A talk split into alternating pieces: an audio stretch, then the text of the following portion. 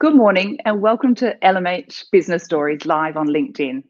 This morning, we're also actually streaming live to YouTube. We're going to actually try that out this morning as well. Um, and, and, just to explain the purpose of um, these business stories and um, this, you know, Wednesday mornings, 10:30 a.m.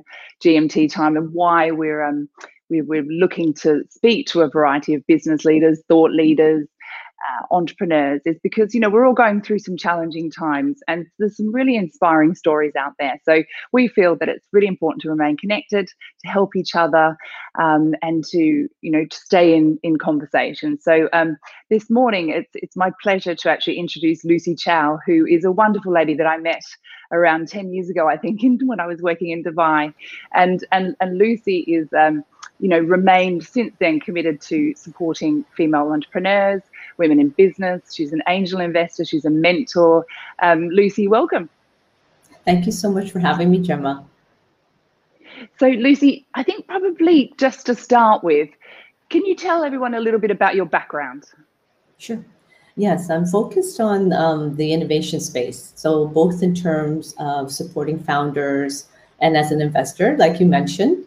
Uh, my primary role um, is very much with the World Business Angels Forum. And if I could just explain a little bit about that. Uh, uh, the WBAF is an affiliated partner of the G20 Global Partnership for Financial Inclusion. So we collaborate globally to empower the economic development of the world, very much focused on entrepreneurs. Within the organization, I'm the Secretary General for the Global Women Leaders Committee. And the chair is Kolinda Grabar Kitarovic, who was the first woman president of Croatia. So, as well, I am the senator for the UAE and an executive on the investment committee with the WBAF Angel Investment Fund. So, I think that's relevant to our discussion today. And further on, uh, in terms of the uh, uh, investor side, I'm also a director of the Women's Angel Investor Network and I am an LP uh, with Next Wave Impact Fund and the Founder Institute. Those are two based out of the US. I also host a video series targeted at entrepreneurs titled Down to Business. I also focus on developing entrepreneurial skills in students, and, and that's one of my passions that I'll talk about uh, later on. And uh, lastly, I was one of 15 LinkedIn top voices in 2020 for MENA. So that was a, a wonderful honor. Wow, what an what an achievement! And gosh, um, you have been busy. I knew you'd been busy, but not that busy. it's a lot. It's a lot. now, I guess it's quite timely that it's been International, you know, Women's Day um, on Monday, and I can see that you're a real patron for sort of female entrepreneurs. Could you just maybe expand a little bit about why you, you're doing that? Sure. You know, women led businesses um, start with lower levels of overall capitalization. And they use lower ratios of debt finance, uh, about a third actually of that used by male led businesses. And they're also much less likely to use private equity or, or venture capital. We know that female founded firms outperform firms with all male founder teams. This is a fact. Um, therefore, um, we're also seeing that there's a, a, growing number of male investors who see the benefits of expanding their investment horizons. However, as you know, Gemma, the amount of funding going to female founded startups is dismal still. Um, and, and we're in 2021. So through platforms like the WBAF, um, you know, uh, I proposed four action points for for our committee in 2021. Uh, and they are to provide access to smart finance, to amplify success stories, to facilitate connections by increasing access to global business networks, and to support women's entrepreneurial growth through mentorship.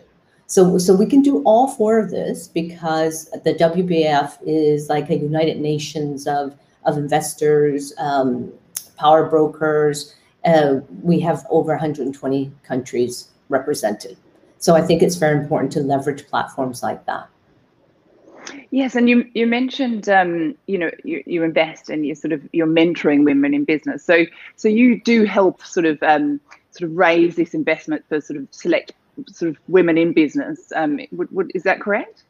Yes, that's correct. I, I um, so so one area I really focus on is to encourage more women to become investors, and so you know we have to have the financial confidence to invest in entrepreneur, entrepreneurs and startups because in the past the word investor has always been largely associated uh, with a male-dominated world, but times are changing. Uh, frankly, things need to change. So one way to ensure more funding is given to female entrepreneurs is to ensure people making the funding decision on the other side of the table are women.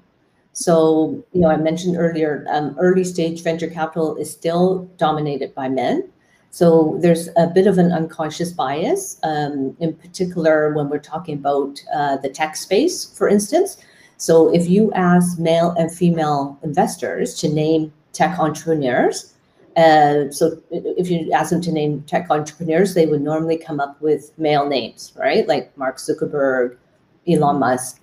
And so there's perhaps an unconscious bias um, that people look for other entrepreneurs that fit that, that mold. So first of all, we need to start naming female entrepreneurs. That's really important.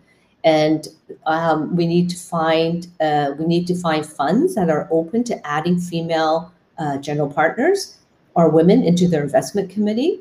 Uh, because if you ask women to be GPs or to sit on investment committees, you know, eventually they themselves may branch out, start their own fees going forward.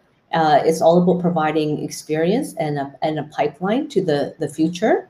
And then also, um, I think it's really important, um, Gemma, as, as an investor, as a female investor, that we maintain a visible presence uh, it provides a valuable lesson for young women who may not have even started their careers uh, because those women will begin to see more and more role models for becoming the, the next generation of venture capitalists. So they can see there's room for them in what has been traditionally a, a male dominated um, sector. Yeah, absolutely. And and what would you say at the moment? Like, would, have you got sort of a, an achievement or your greatest achievement at the moment, like something you feel really proud of? Um, yeah, no, I, am I'm, I'm proud of so so many different things on on the entrepreneurial side, but I guess um, you know one of my greatest joys is when I'm asked to speak to students.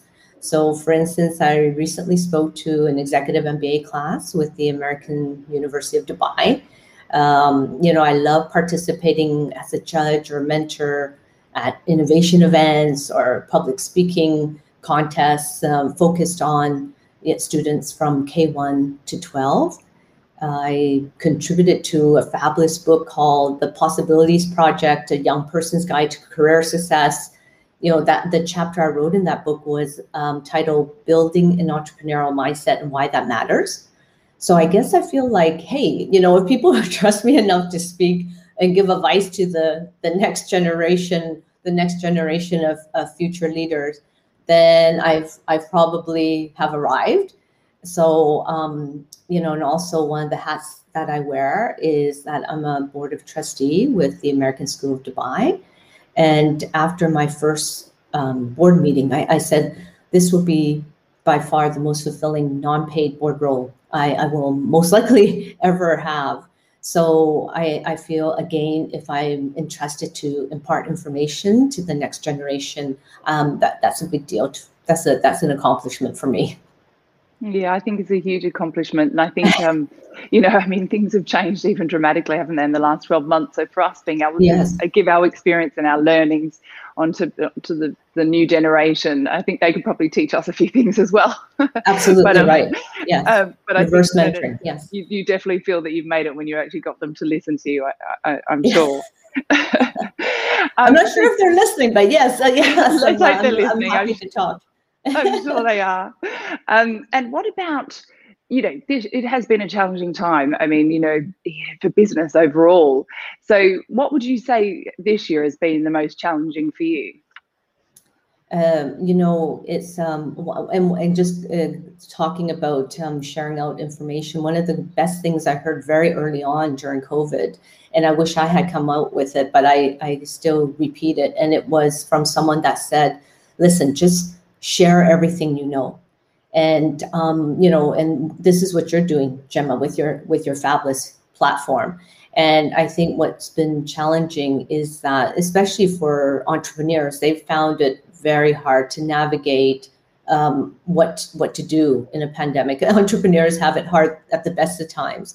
Um, but then you know when when their businesses uh, dried up it was really tough. So um, you know, I, I think all I could do at that point was share everything um, I knew. And, and so it was a mainstay every week to be part of, um, of webinars and helping to impart information, coach um, entrepreneurs, and, and also just sort of advocate for um, you know, we were very lucky here in the UAE. The government came out with some amazing support for for businesses. So you know just sharing out the information because there was so much information to distill um, it, it, was really hard for people to parse through and and think okay what relates to me as a small business? What relates to me uh, in this emirate and, and so forth? So I, I would say that the the challenge was really um, you know trying to you know figure out how how could we help um, entrepreneurs? How could we help businesses stay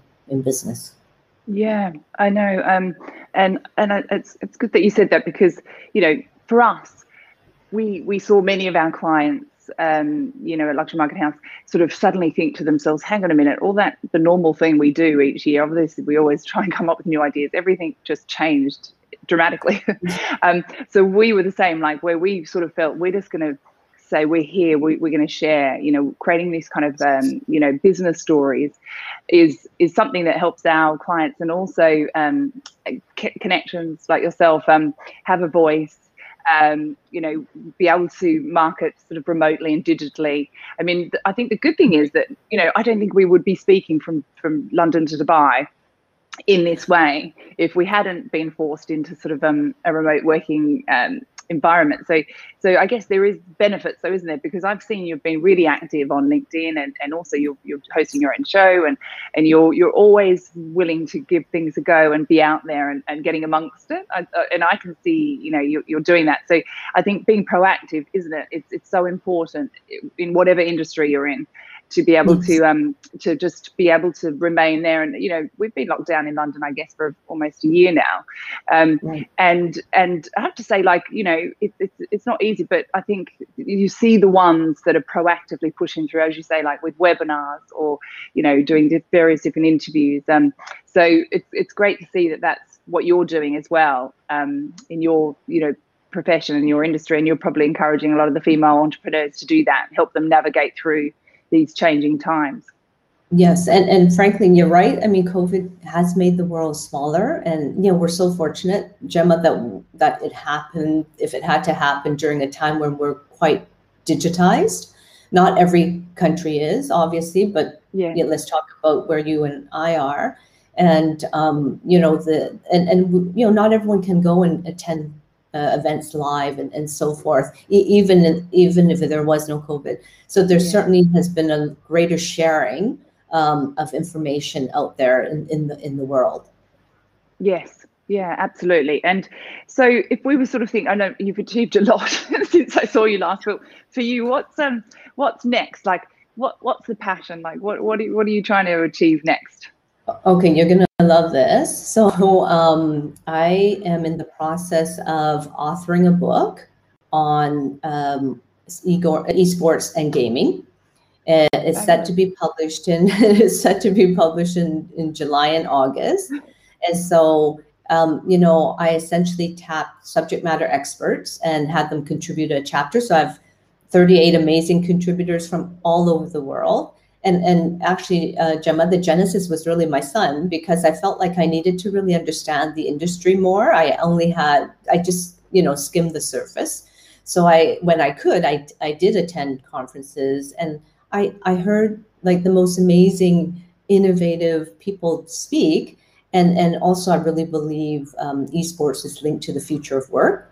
So i was like everyone needs to understand this sector more. And and i'm sure you've heard you know the the esports sector is greater than the film industry the music industry and the sports industry combined. Um, so and anyway so that um, that's my next project, and um, I, I will be sharing out a lot more of the information, maybe speaking uh, on webinars and panels with um, the contributing authors. So pe- people can see you know whether you know that the book is targeted at you know in, investors parents educators. I feel like everyone needs to understand this sector uh, a lot more. Yeah. Well um I think, I mean, you're obviously now becoming an author, which is great. That's the next thing for you. Mind you, I think you've written a little bit anyway in previous books, haven't you? So, um, yeah. But, but you know, I mean, that's that's amazing that you're collaborating and then you're looking at it. I think last time I saw you, your children were really young. So, and I think you were just getting to the point where they were, you were going to get them through that stage. So, imagine your son. How old would your son be now? He's now, yeah, Max is now 15. The, Amazing. Yeah, the time's passed quickly. Yeah, I think he was yeah. probably about five when we spoke, yeah. and you were taking some time out just to um, to get right. through those younger years. So um, in the last ten years, it's been um, pretty um, pretty busy for you. So, um, well, listen, Lucy. Um, unless there's anything else you wanted um, to add, um, I'd love to say thank you for joining. I mean, so so I'm sure that there's so many different so- stories of um, of you know successes with your various female entrepreneurs and and your various people that you're helping. Um, so you know, keep it up, and we'll keep following your journey. And we'd love to sort of um, check in with you sometime, and you know, perhaps down the track, and see how things going with your with your book. Um, and you can tell us a little bit more about that um, and that side that you know with all your various different contributors. But um, it sounds um, really great. Yeah, thanks Thank so much for joining. And, and thanks again for having a platform like this, Gemma. It's it's very important to to allow people to to share their knowledge. Thanks for having me. Absolute pleasure. Thanks, Lucy.